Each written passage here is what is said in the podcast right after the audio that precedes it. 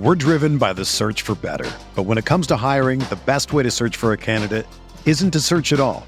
Don't search match with Indeed. Indeed is your matching and hiring platform with over 350 million global monthly visitors, according to Indeed data, and a matching engine that helps you find quality candidates fast. Ditch the busy work. Use Indeed for scheduling, screening, and messaging so you can connect with candidates faster. Leveraging over 140 million qualifications and preferences every day, Indeed's matching engine is constantly learning from your preferences, so the more you use Indeed, the better it gets. Join more than 3.5 million businesses worldwide that use Indeed to hire great talent fast. And listeners of this show will get a $75 sponsored job credit to get your jobs more visibility at Indeed.com slash BlueWire. Just go to Indeed.com slash BlueWire right now and support our show by saying that you heard about Indeed on this podcast. That's Indeed.com slash BlueWire. Terms and conditions apply. Need to hire? You need Indeed.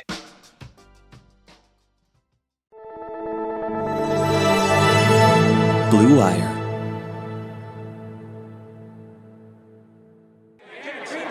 Green Black from Chicago Trib. Hello, Jake. It's been a while. Uh, what's changed, Jimmy? I mean, you you couldn't win a fight for love of money, right? I mean, how, how do you explain your comeback?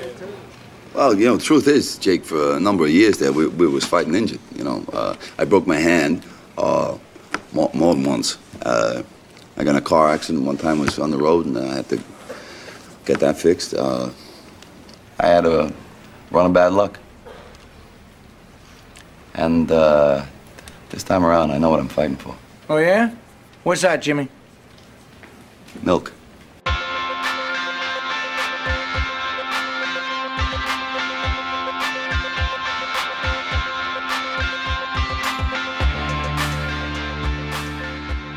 All right, welcome back to Big Screen Sports, the podcast breaking down the on field action of your favorite sports movies. Brought to you by the Blue Wire Sports Podcast Network. I'm your host, Kyle Banduho. We're nearly 40 episodes in, and we're finally talking boxing with Cinderella Man. I needed an expert because I'm definitely not one, and I got one. Michael Montero writes for the Ring and Boxing Monthly magazines and discusses boxing on his podcast, The Neutral Corner, every Monday and Thursday. So if you're a boxing fan, check him out at Montero on Boxing on all socials. Michael is a boxing historian as well, which was perfect for this true story set in the 30s. He was a great guest. Really hoping I can have him on again for another boxing movie real soon because there's, you know, as you all know, if you, you're into sports movies, boxing is a huge part of the sports movie lexicon. So uh, definitely, definitely enjoyed having Michael on.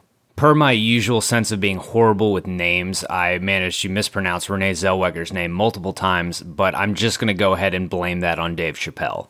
Who the f is Renee Zellweger?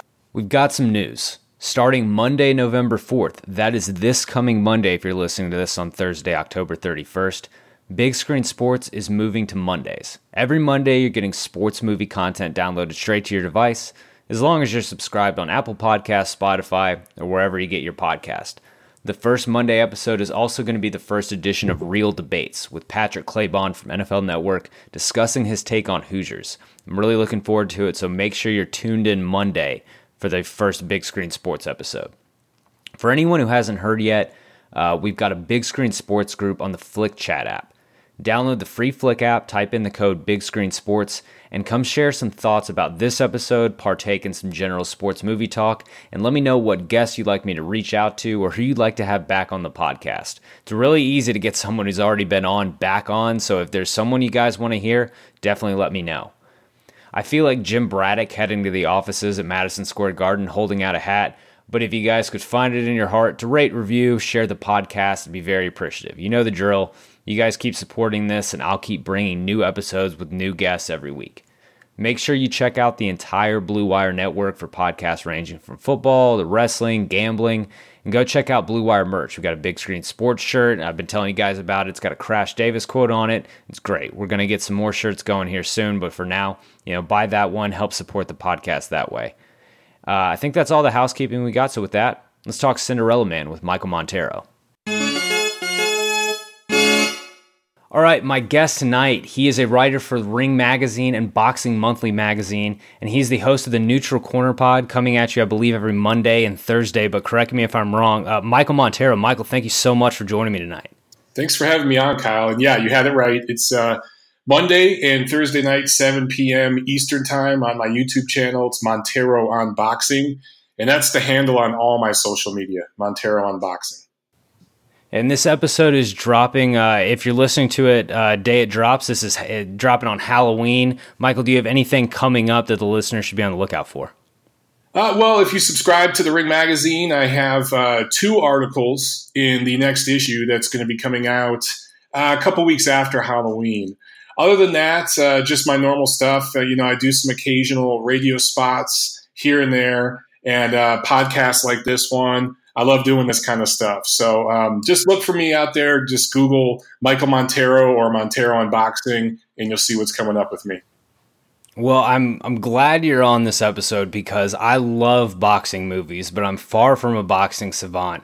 And I, I needed an expert to talk this one because today you and I are doing Cinderella Man.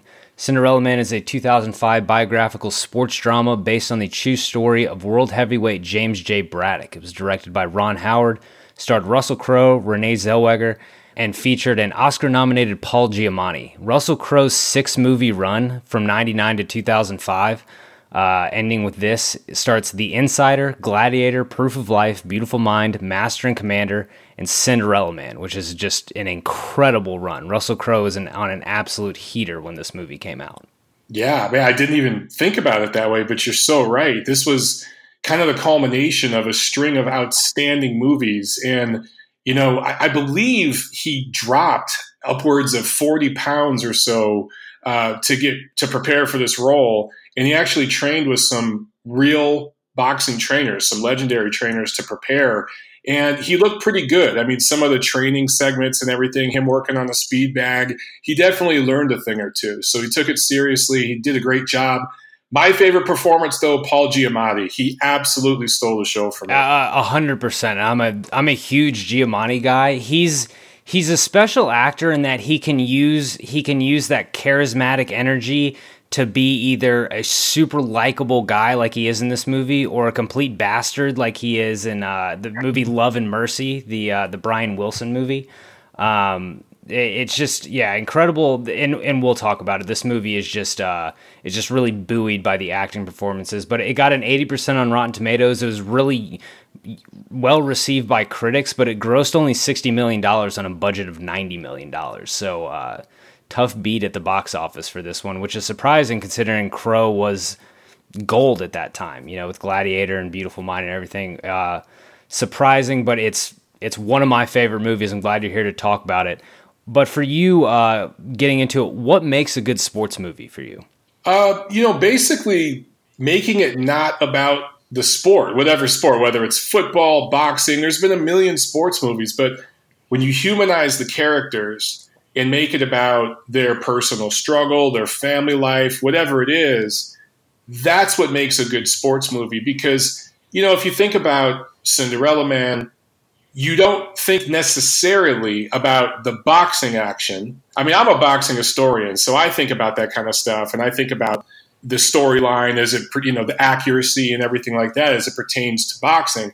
But for a casual fan such as yourself, or for somebody who doesn't know anything about boxing, it's more about the human story.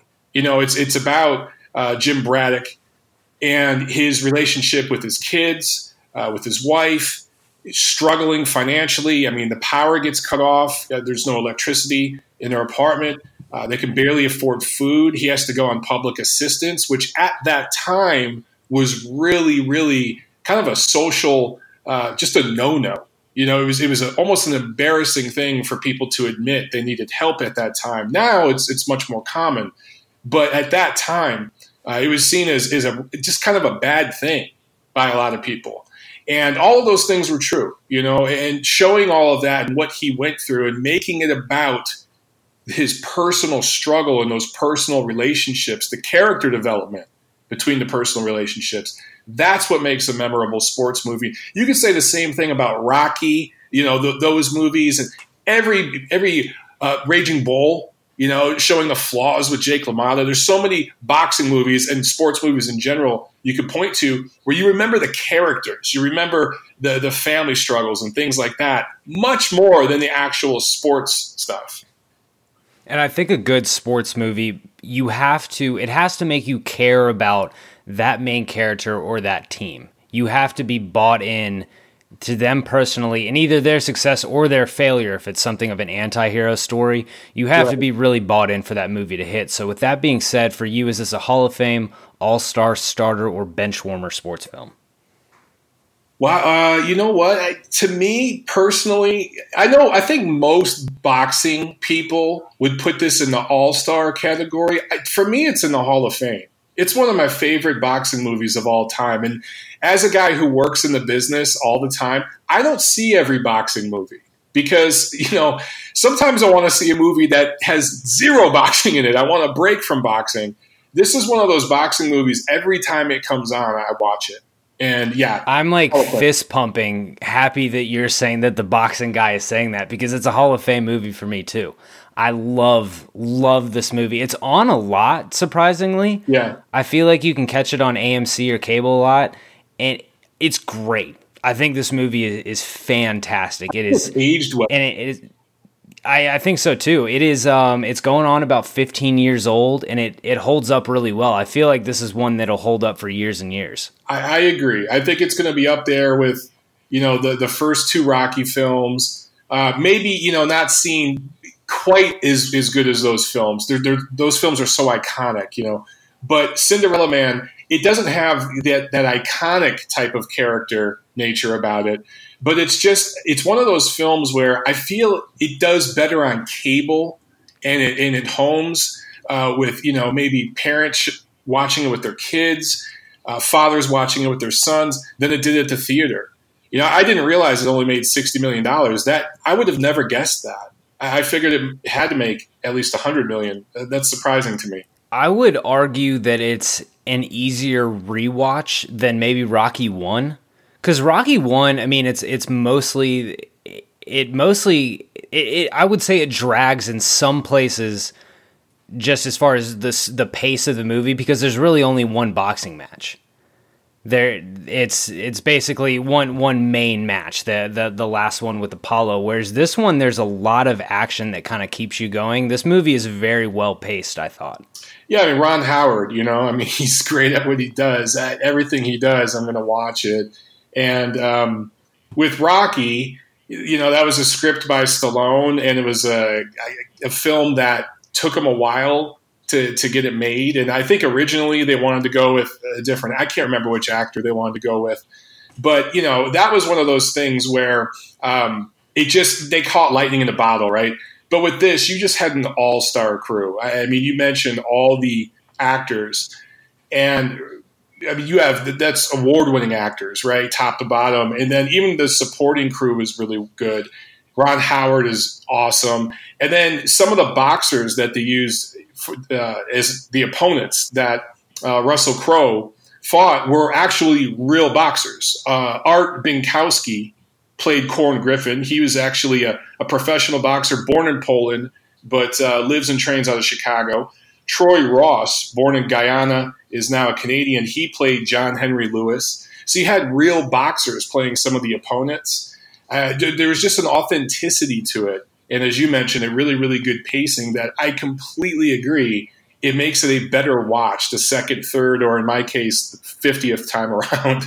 Yeah, the uh, the guy who played Art Lasky was also a boxer, Mark Simmons. I think a, a, motto of this podcast is always, always, always cast athletes because not only are they going to look good on screen, actually doing the the action of whatever sport they are, but they're going to carry themselves like athletes, like like people from that sport. And I think it really makes a difference. That really comes through on camera. One thing I wanted to ask about you: this movie takes place mainly in the 30s.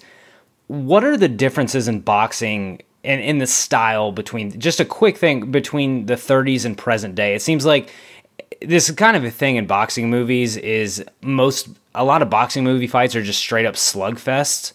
Uh, this movie is, you know, there's no rounds. They don't really show anything where guy the guys are just kind of feeling each other out.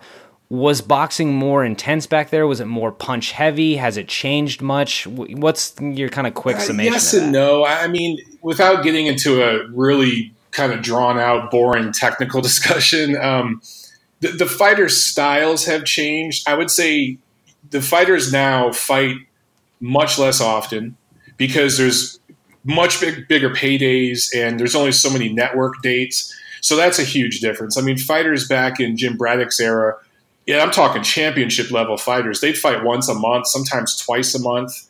Um, I think Greb fought 80 times in a year once. So, I mean, some of these guys, uh, some of the all time greats would fight every other week. And there would be exhibition matches a lot of times, you know, things like that. So the guys now, they'll do an eight week camp, sometimes a 12 week camp for a fight. They generally, the star fighters fight twice a year. So it's so much more riding on a fight. They're a lot more cautious. And you might have $50 million of business lined up if you beat the guy in front of you. You know, you don't want to screw that up. So, yeah, I do think that fighters are more cautious now. I will say that the boxers now are probably more athletic. They're uh, bigger, stronger, faster, just like in every other sport. And the the fundamentals are a little sharper, I'd say. I'd say back in the day there was a lot more mauling and grappling and wrestling, that sort of thing. You would see guys almost throw each other down to the canvas.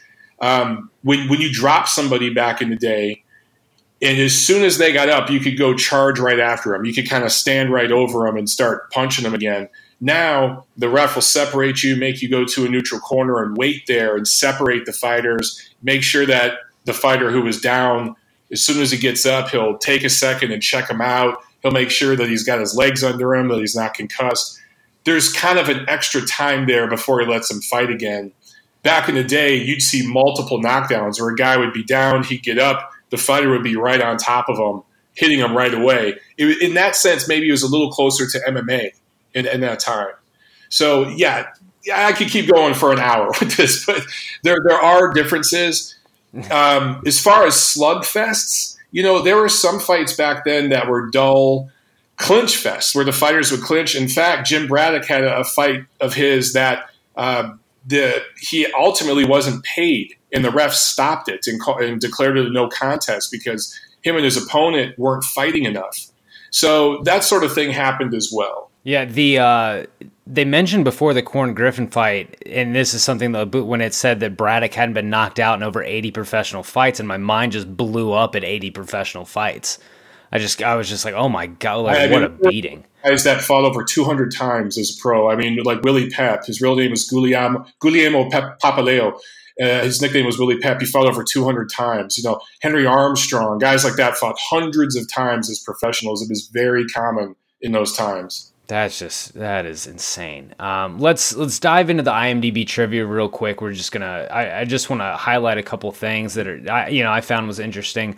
Um, Rosemarie DeWitt, who plays the neighbor Sarah, who is the um, the the wife of Mike, who who dies in the Hooverville, is actually the granddaughter of Jimmy Braddock which I which I thought cool. was interesting. Yeah, yeah. Um, you already touched on professional boxers played the opponents. Everyone except the uh, Max Baer. The cinematographer invented a tire cam, which is a camera cushioned inside a tire behind plexiglass.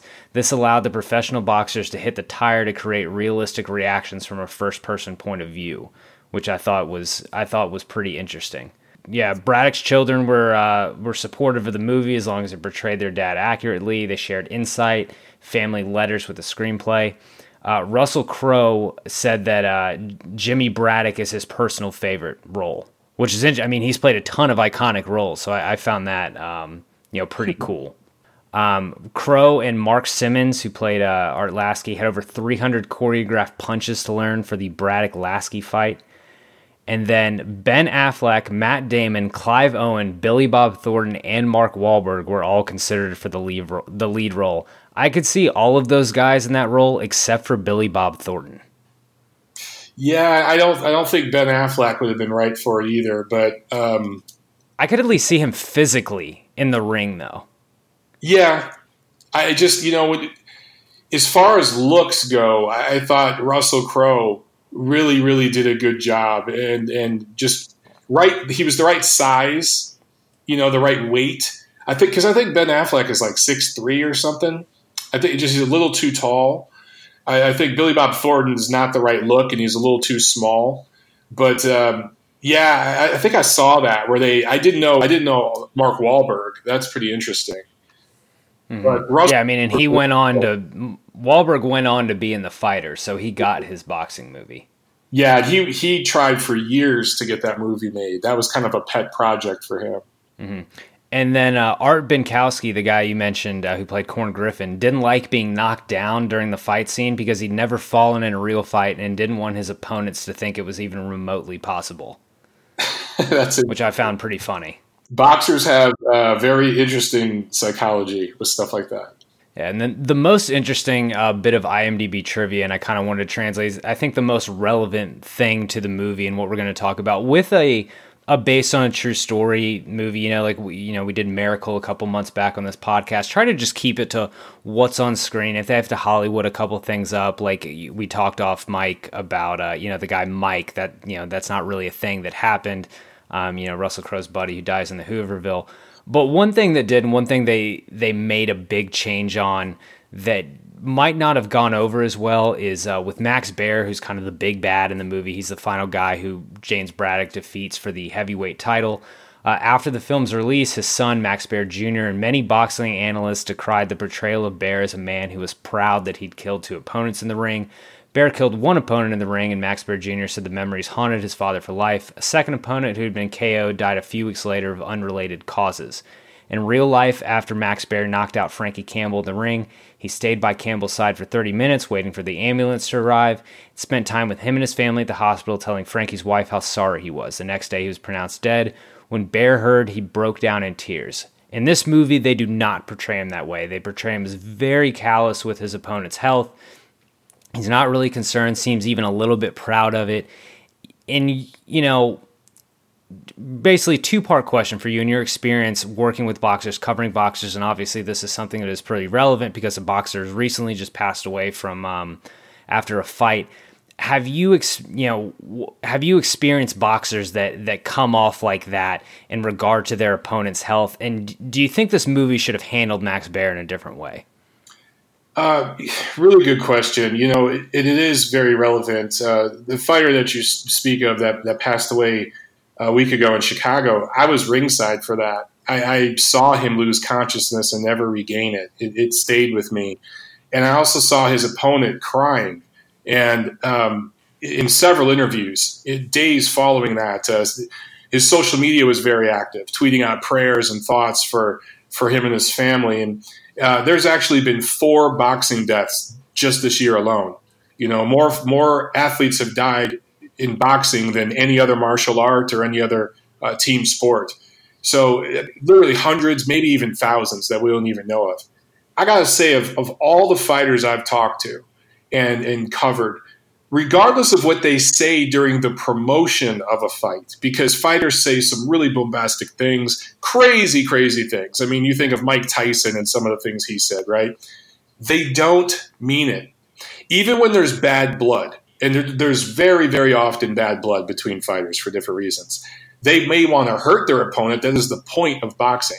I am yet to meet a fighter who honestly wants to kill an opponent or is happy that they did. I probably know a dozen fighters, both active and retired, that have ended up, uh, one of their opponents has, has ended up dying. And I can tell you, it haunts them. It changes them as people. A lot of times, it ruins them as a fighter. They're never quite the same. And you mentioned Max Baer. Um, I thought the movie did a good job of showing that he, you know, look, he was a character. He was a womanizer. He partied a lot. And he did actually warn Braddock before the fight, like, hey, don't take the fight. I don't want to hurt you. He actually did do that.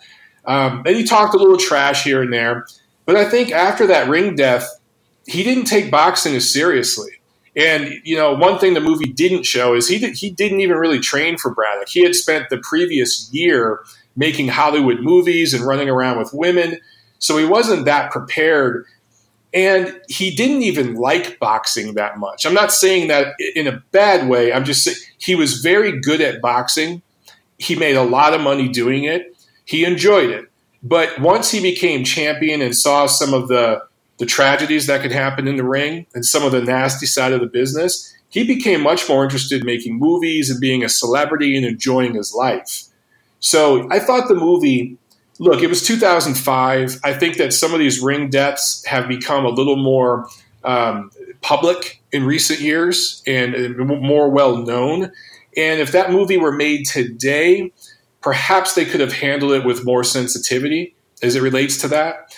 But I think Ron Howard was just trying to show, just trying to create this big bad, as you call it, so that it would be that much more dramatic, you know, when when Jim Braddock wins. Uh, he couldn't show that, you know, Baer wasn't in the best shape. That Baer didn't take him very seriously. He couldn't show those things because it wouldn't make the, the final scene as dramatic. And I think that's why they did it.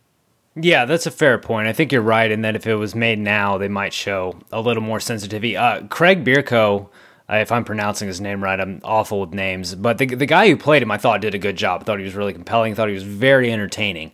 Um, so not taking away from that, I just you know I, I that was the only thing as a not a boxing savant that struck me as unrealistic, just kind of as a human of um, you know I I didn't think that the guy would be that callous about you know killing people in the ring. Uh, but on that on that cheery note, let's uh, let's talk about what the best scene might be. Uh, I've got a couple nominees. You can let me know if I missed anything. Um, I like the opening scene when it's the uh, it's the fight in 1928 shows Braddock winning. It it shows you uh, you know he's got uh, Joe and, and Braddock in the car, Giamatti and Crowe. It kind of shows you that that early um, relationship between them. It builds them early. It shows him with that momentum in life. He gets that thirty five hundred dollar purse, which I looked was is fifty two thousand dollars in 2019. Um, it, it shows him on the upswing, and so you get that brief bit of what his life was like before the depression and how he how much of on the upswing he was. A little uh, you know scene with his family too.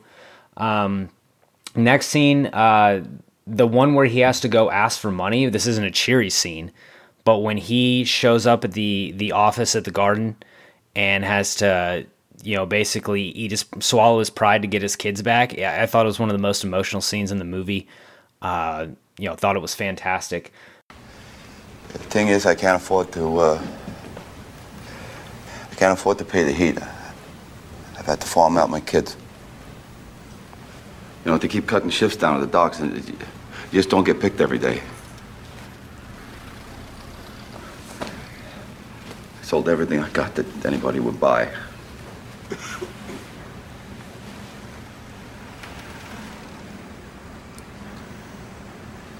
I went on public assistance. I signed on at the relief office. They gave me $19. I need another $18 and 38 cents so I can pay the bill and get the kids back. You know me well enough to know if I had anywhere else to go, I wouldn't be here. If you could help me through this time, I sure would be grateful the Corn Griffin fight. Uh, he start you know starts making his comeback. Um, the the negotiations between Gould and Johnson. Uh, Johnson was played by Bruce McGill when when he's breaking down why he needs Jim Braddock back in the ring after the Corn Griffin fight. Really enjoy that you know that back and forth between them. Uh, the the uh, Henry Lewis and Lasky fights. I like that they just did them back to back, kind of wiped them out. I you know really like that. Uh, the press conference before the Baer fight and then the Baer fight. A lot of times in sports movies, the uh, the best scene is usually the, the last game, the last fight, you know, whatever. But did was there anything I missed, or did you have a favorite? All those are great. All those are great, and some great acting and great writing and direction from Howard in those scenes. But for me, like the single greatest moment in that movie for me, uh, I think you call it the big chill. You know, the part where like the on the back of my neck stood up. Yeah, the Art Lasky scene uh, Lasky lands a big shot, and it knocks out Braddock's mouthpiece. It goes onto the canvas and rolls around a little bit. Everyone's jaws open, you know, and they're gasping, and, and Lasky thinks he's got him out of there. And then Braddock walks over calmly, picks up his mouthpiece, puts it back in his mouth, and just looks at Lasky and grins. And Lasky looks back like, holy crap.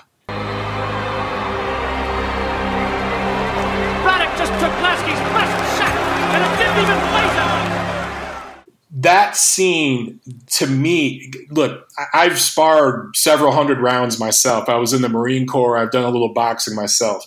And I know how that feels. That is a real, true boxing thing. In fact, there was a fight uh, this last Friday, a championship fight in Philadelphia, where that very same thing happened. There is nothing more demoralizing for a fighter when you nail somebody with your best shot and they just grin at you and keep coming. And the way Howard did it, the way he directed it, was beautiful. I love that scene. I could watch it on repeat. It's awesome. He's got the blood coming down his chin. He's, as soon yeah, as he smiles, man. the music just hits. Perfect. He's it, thinking of his kids. Great. He's thinking of his wife. And you just know he's thinking, you know, he's looking back at Lasky because, you know, Lasky was a little younger than him, an up and coming guy. He's this old, over the hill guy. And he's thinking, ah, you'll get here one day, but you're not having it tonight you know, I've been through too much crap and you're not getting me out of here. You're going to have to kill me to get me out of here, literally. And the, the look on Lasky's face, you know, it just, and yeah, the music hits, it's awesome. We're kind of stepping on the big chill, but for that same reason, I love the Corn Griffin fight. When he he starts, he finally, I think he he lands a punch on Griffin, and it's clear that the fight has now turned towards Braddock's favor and he's going to win. And they cut to Gould. They cut to Giamatti and he's got that dazed smile on his face and the music starts hitting. And it's just like, I have to see when it's on TV. If it's before that scene, I know I am in until at least that scene. I've got to see him wolfing down the hash with his, you know, just yeah. stuffing his face in it. Um, seeing the sports reporter and then that fight. I mean, I just, uh, it's just incredible. I mean, this movie's full of moments like that. But um, let's take a quick break to hear from our sponsors, and then we'll get back to uh, the most authentic and least authentic. Big Screen Sports is brought to you by Harry's. Guys, this is a perfect time for this ad read. I literally just got out of the shower and shaved my face. Smooth, flawless, no razor burn, everything looks good. I'm admittedly not a big beard guy, not a big facial hair guy in general. Haven't been shaving for too long, but humans have been shaving for thousands of years. And the secret to a good shave? It hasn't changed much. The ancient Greeks didn't need flex balls or heated handles, and neither do you. That's why Harry's doesn't overcharge you to add gimmicky features to their razors. They focus on delivering what actually matters sharp, durable blades at a fair price. Do me a favor, do this podcast a favor, check out harrys.com slash bluewire for a free trial today. Using Harry's is just a no brainer for anyone in the 21st century. It's easy, it's delivered to your door, you got quality, durable blades at a fair price at just $2 a blade. You set the delivery frequency, so if you're a big Grizzly Adams guy and you need them every couple weeks, get them to your door. If you're like me, a little more baby face, getting them every couple months. It's whatever works for you. Listeners of Big Screen Sports can redeem a Harry's trial set at harrys.com slash bluewire. You get a weighted ergonomic handle for a firm grip, five-blade razor with lubricating strip and trimmer blade, rich lathering shave gel with aloe to keep your skin hydrated, and a travel blade cover to keep your razor dry and easy to grab on the go. Go to harrys.com slash bluewire, and I am telling you, once you feel a shave with a Harry's blade, you're really going to want that subscription. Go to harrys.com slash bluewire to start shaving better today. Big Screen Sports is also brought to you by ShipStation. The holiday rush is coming, and if you sell stuff online, you better get ready with ShipStation. With more people buying online than ever before, you have to be able to ship out orders quickly, efficiently, and affordably. But how do you keep track of all those orders, or decide which shipping carrier to use? Or if you're getting the best rates? If you're in the online sales market, you're more worried about getting people to actually buy your stuff. Don't give yourself a headache trying to figure out how to get it to them after they buy it. Luckily for you, ShipStation can help. With just a few clicks, you'll be managing orders, printing labels, and getting those products out the door and delivered on time for the holidays. No sad customers for you. No matter where you're selling Amazon, Etsy, even your own website ShipStation brings all your orders into one simple interface making them really easy to manage from any device, even your cell phone. ShipStation works with all the major carriers, including USPS, FedEx, and UPS. You can compare and choose the best shipping solution for you and your customer. They even offer big discounts on shipping costs. Now, any business can access the same postage and discounts that are usually reserved for large Fortune 500 companies. You'll always know that you're getting the best deal. It's no wonder that ShipStation is the number one choice of online sellers. You ship more in less time with the best rates available. Take the hassle out of holiday shipping this year. Let ShipStation handle it with ease. Just use this promo code BLUE to get a 60 day free trial. That's two months free of no hassle, stress free holiday shipping. Just visit shipstation.com, click on the microphone at the top of the page, and type in BLUE, like Blue Wire Podcast. That's shipstation.com, enter offer code BLUE. Shipstation.com. Make ship happen. All right, so let's get into the most authentic, least authentic. I didn't write anything down because I didn't want to I didn't want to say the wrong thing. Michael, for you, what is the most authentic part of this movie you think? Um, you know, I thought that they did a good job with most of the dates uh, as far as when the fights took place, the dates, the timeline. Uh, we just talked a second ago about the hash, you know, in the Corn Griffin scene, and he said, "Imagine if I had a steak." That's a real quote. Um, some of the locations of the fights they weren't 100% accurate, but I got to tell you, I see a lot of sports movies, particularly with boxing, where they screw up dates, they completely change facts about the fight. They didn't do that here. They did a pretty good job with that. There's some little tweaks, but for the most part, they did a very good job.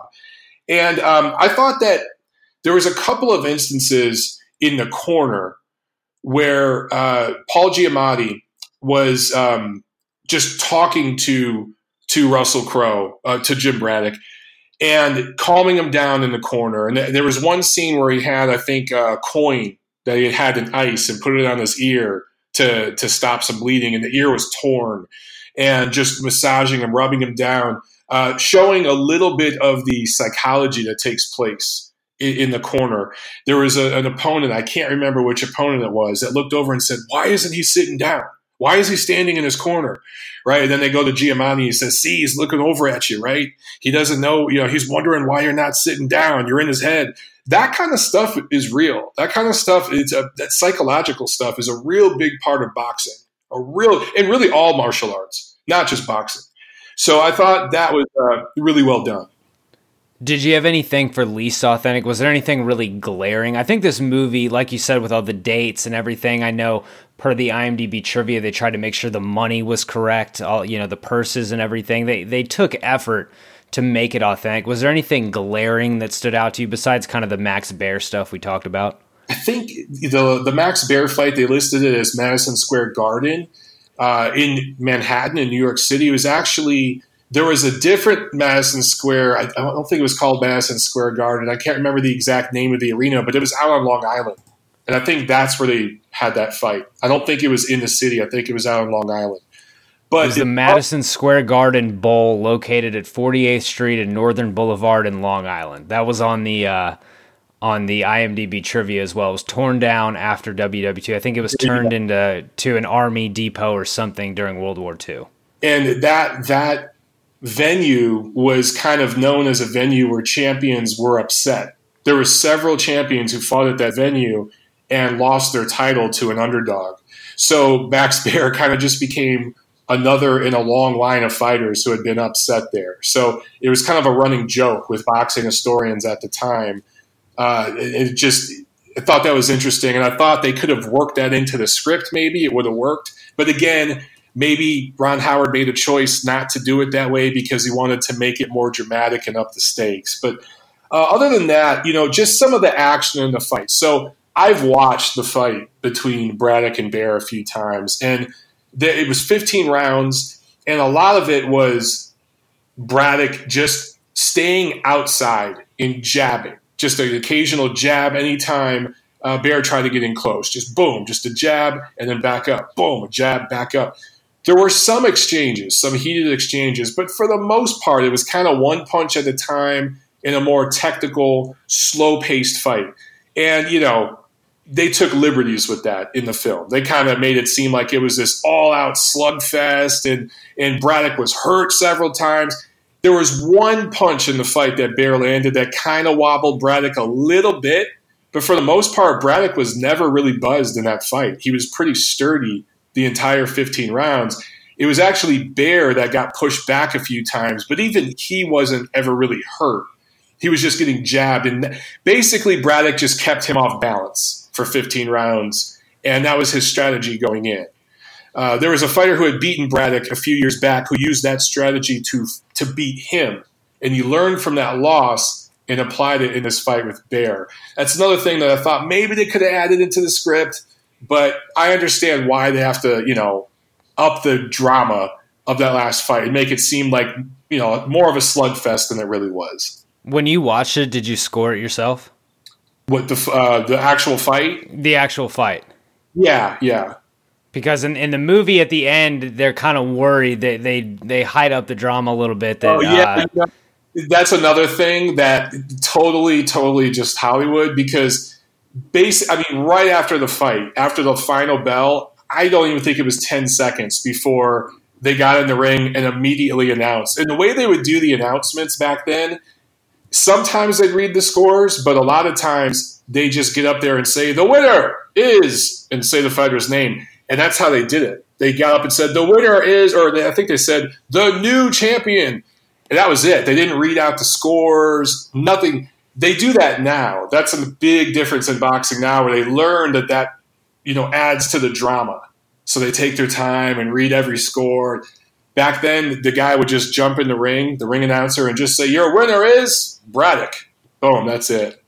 So it wasn't as. See, I think the uh, I think the original Rocky did a favor for boxing movies in general. Is that it it puts it into play that the main character could lose. Even if you know to a 99% certainty that you think that guy is going to win, there's always that chance that the main character doesn't come out the champion. So mm. they're, you know, they definitely played into that. The only thing I really could have said for authentic um, that I thought they did that, that helped the movie, I thought they captured the, uh, the vibe of the Great Depression really well, the desperation of the Great Depression and Braddock's life in general and that that boosted the movie up is have that setting that it was in. I thought they did a really great job of really capturing how desperate the times were and how much he needed this career. Absolutely, yeah, that's a great point. And you know, he was absolutely destitute at one point and completely flat broke and needed that money so bad. The actually the fight with Corn Griffin, he didn't train one day for that fight. He had been working and he had he had a broken arm at one point, and um, they made it look like he worked with a cast on. From what I've heard, he didn't start working until he got the cast off. But either way, he had been working out at the docks. He hadn't been in training at all. They called him up on a day's notice to go fight Corn Griffin. So um, the desperation he had for money is what got him through in that fight. And uh, I thought that was pretty amazing. I mean, that's an accurate thing. Mm-hmm. Mm-hmm. What else in this movie worked for you? I feel like this is a movie. You know, we both said it's a Hall of Fame movie. I feel like there was a lot that just really hit in this one. Yeah, you know, you mentioned uh, the cinematographer. I think his name is Sal to- Totino. Uh, he wrapped that camera in the foam and then put it in a tire and hung it from the ceiling. That created such a cool shot. And that really was an authentic kind of shot because they're kind of punching in the camera. And it again, as a guy who's been in there a little bit and fought myself, that looked really accurate. There, there's a lot of boxing movies I've seen where the punches, including Rocky, by the way, some of the punches looked really bad, really fake, overly choreographed. I, I love some of the camera angles, getting up close. It made you feel like you were in the ring. Um, overall, you know, you mentioned um, the, the Great Depression, capturing all that. I thought was great and I, I really liked the the chemistry between uh, Russell Crowe and Renee Zellweger. I, I, I believed, you know, that they were a couple and they loved each other. She was so concerned for him, and that was also a real thing. Jim Braddock's wife hated that he fought. She absolutely hated it, and I thought um, Renee Zellweger did an outstanding job. I just I, I bought the relationships. I didn't look at any relationship in this movie and think yeah, I don't buy this. They could have cast somebody else. You know, it, everything worked. It was just one of those movies where everything worked. This movie hinges on the legitimacy of those the relationships between Jim and Joe, Jim and May, and Jim and his kids, and they crushed all three of those. They gave you the weight of all three of those. You bought into all of them. The the you already touched on it, but just the chemistry between um, between Jim and Joe, between Giamatti and Crowe, just throughout the whole movie is um, is fantastic, and even the chemistry between um, May and Joe when she goes to his apartment and has that that scene where he eats with um, where she eats with him and his mm-hmm. wife, and they, she sees that they've sold all the furniture because he's he's just sold on he's he's bought into. Uh, to Jim is just it's a movie that hinges on believing the relationships and buying into that and being behind these people and wanting to see Jim succeed for these people and it it does that so well.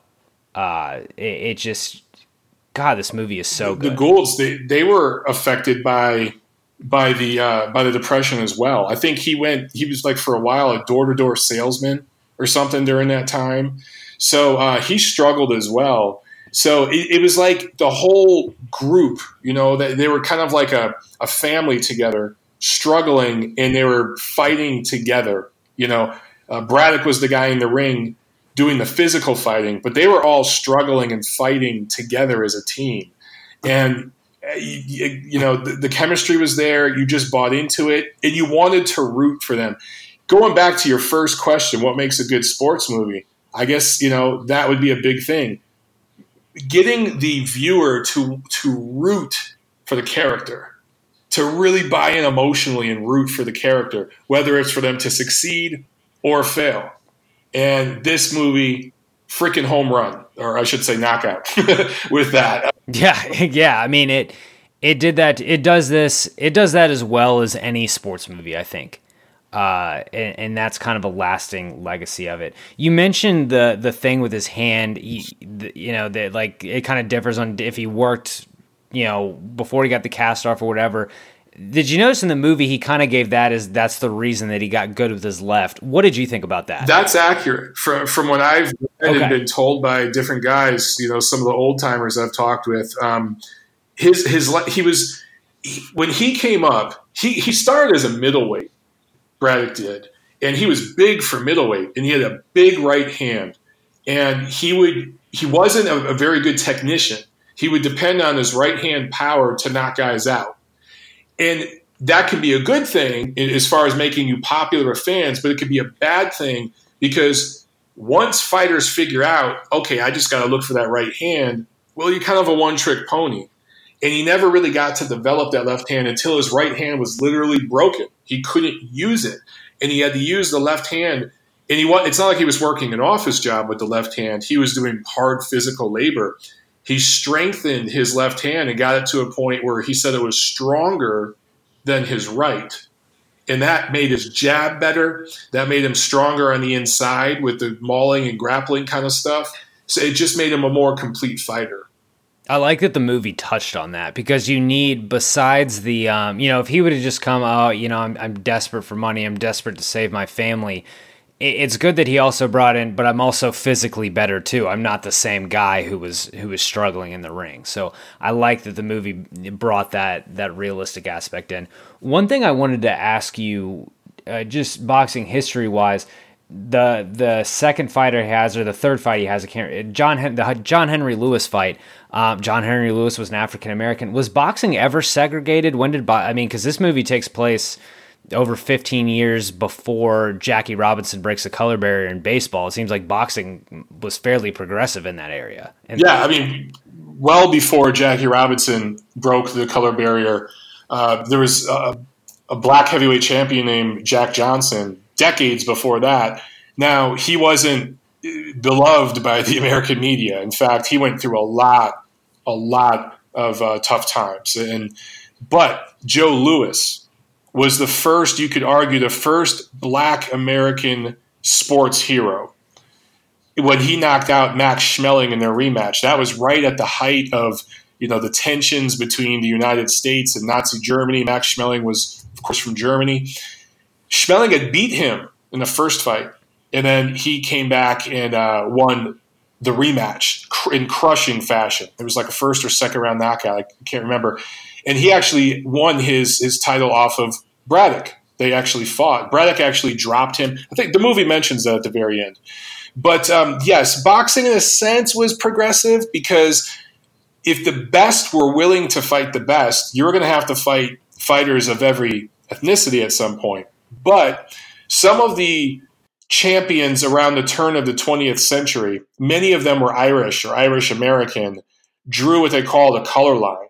It would not fight black fighters. And there was there were some great black heavyweights that never really got an opportunity to fight for world championships. Um, Italian American fighters f- uh, faced a, a lot of prejudice at the time. They could not draw the color line because they were not seen as white fighters. So Italian American fighters fought everybody. They fought the black fighters, Mexican fighters, whoever.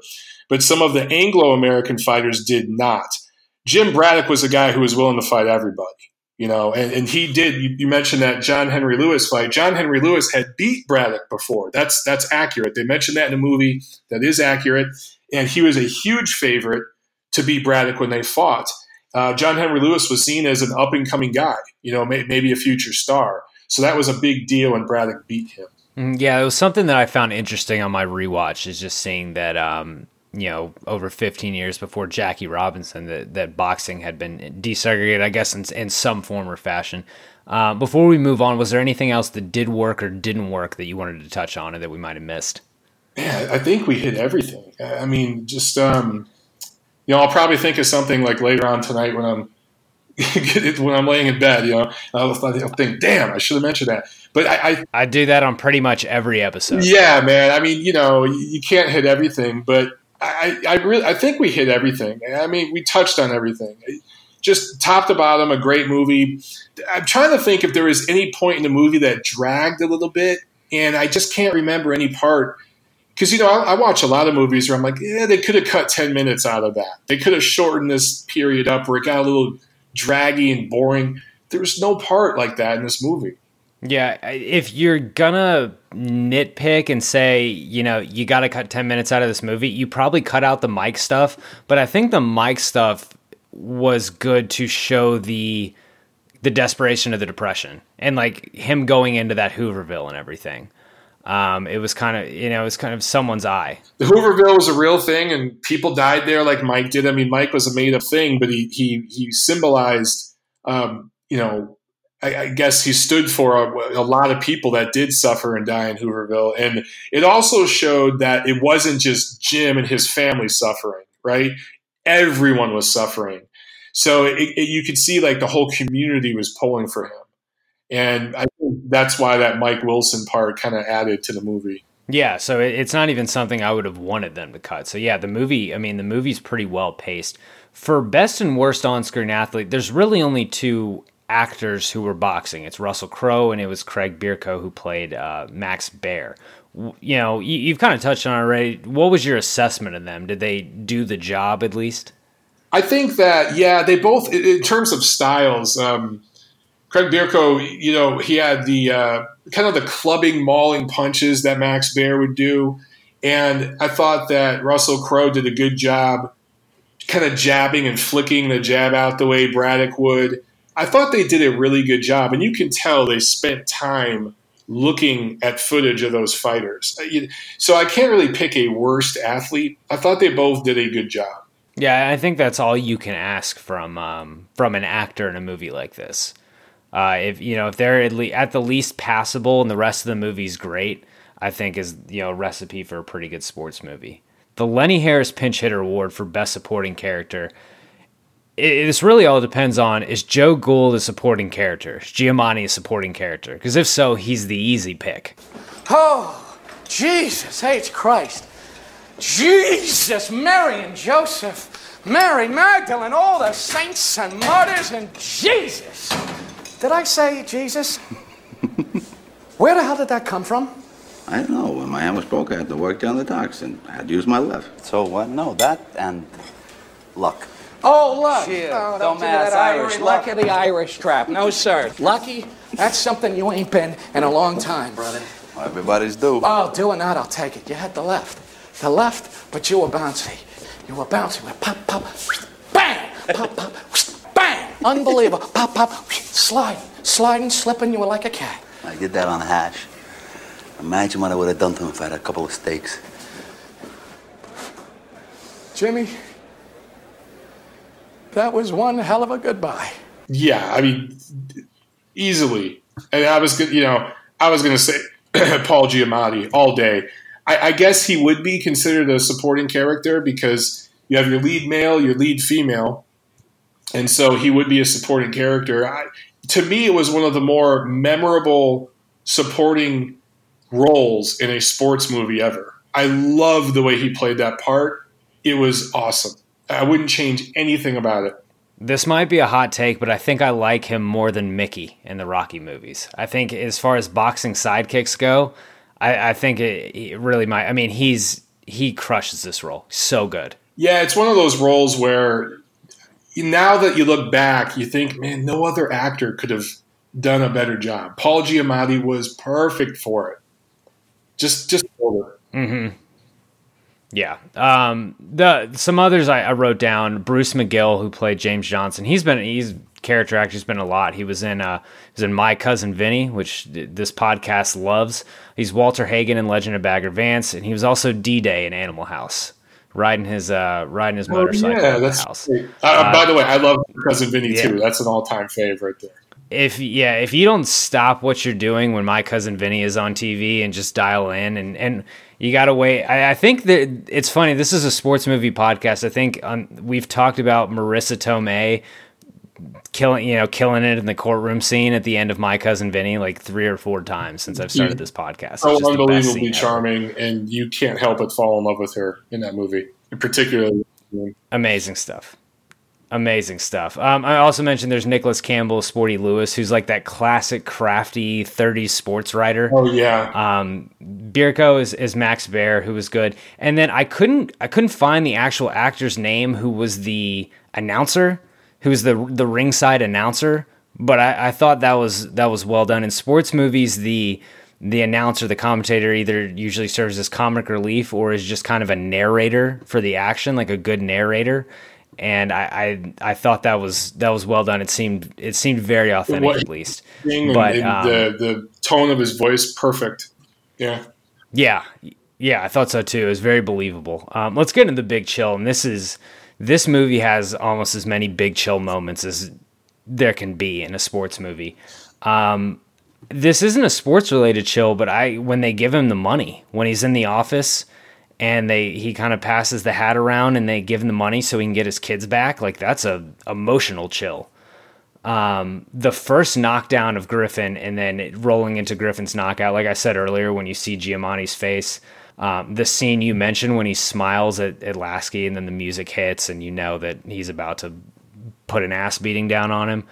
Um, when he walks into the Baer fight and it's quiet and then he gets that standing o and then um, and then when they lift him up at the end and you see him and this is like I I legitimately this goes to what we've been saying about this movie making you care about the character. When they lift him up the the patrons lift him up the you know the fight's been announced he's won you see his face you see him smiling he's kind of in a daze it is such an emotional feeling of seeing when you've been through what that guy's been through in the last two hours and 20 minutes. You've you've ridden this emotional roller coaster with him and seen what he's had to go through. He's had to, you know, he had to get his kids back and and everything. And it was as I don't know if it was as much a chills moment, it's just an emotional powerhouse moment. And just a main reason of why this movie's so good. What is your big chill moment? For me, the the big chill moment. I mean, all those are great, and the the final scene is just very heartwarming and positive and uplifting. You feel like I want to go work out after that. You know, I want to yeah. go finish some of the chores on my to do list. You know, I just want to get get up and go do something. But for me, the big chill moment is what I talked about before, the Art Lasky scene, because again, that that hits me not only as of just a viewer and um, just enjoying a movie, you know, because of the way the music hits and it's all perfectly done.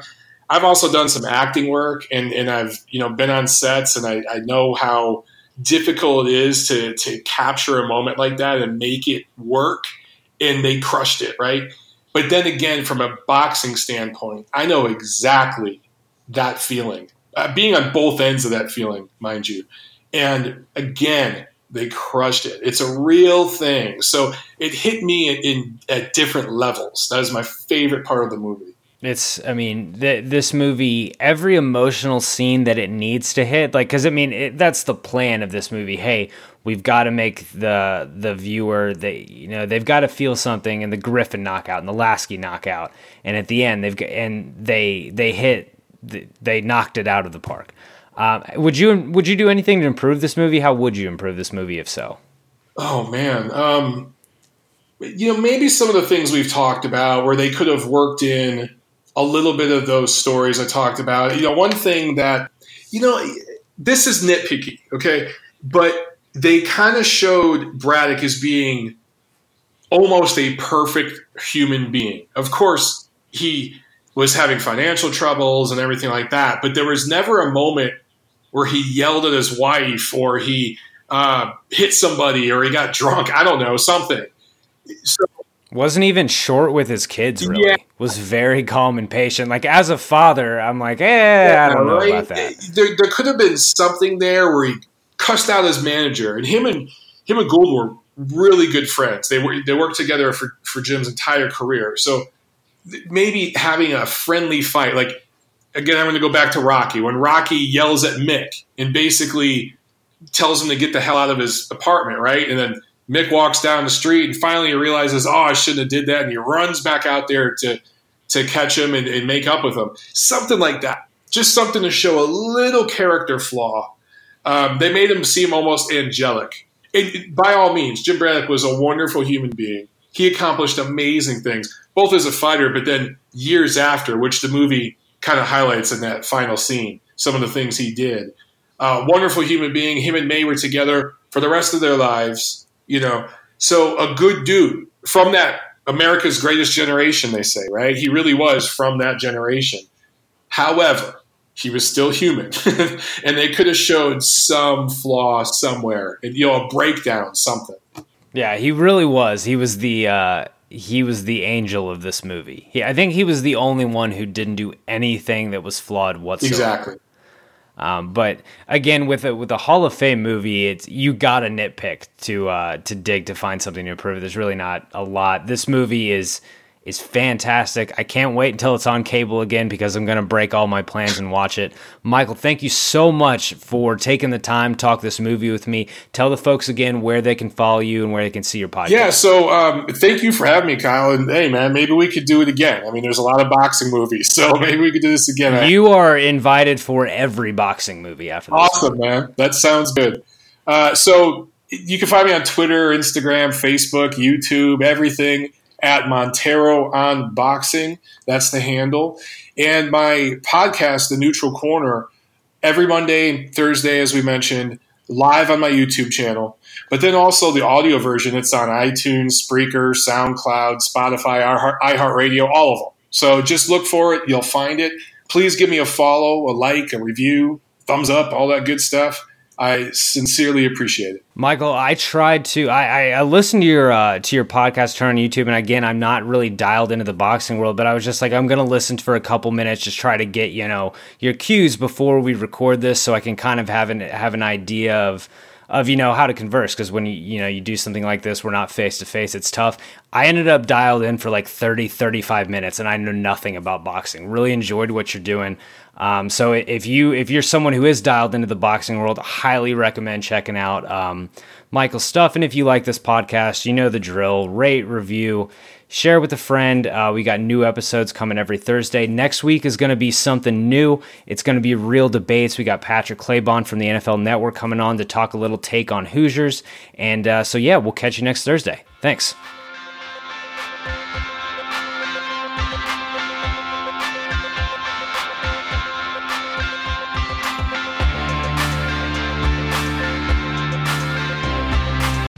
Whether you're a world class athlete or a podcaster like me, we all understand the importance of mental and physical well being and proper recovery for top notch performance. That's why I'm excited that Unifyd Healing is sponsoring this podcast. Unifyd Healing is a new and super innovative global network of wellness centers powered by Energy Enhancement System, or EE System. If you haven't heard of the EE System, you'll want to listen up. This technology promotes wellness, deep relaxation, purification, and rejuvenation. At hundreds of locations across the globe, Access to a center is easy and affordable. Interested in experiencing the EE system technology for yourself? Go to unifydhealing.com slash bluewire to learn more and find a center near you. That's U-N-I-F-Y-D healing.com slash bluewire. No material or testimonials on the Unifyd Healing website are intended to be viewed as medical advice or a substitute for professional medical advice, diagnosis, or treatment. Always seek the advice of your physician or other qualified healthcare provider with any questions you may have regarding a medical condition or treatment and before undertaking a new healthcare regimen, including EE system.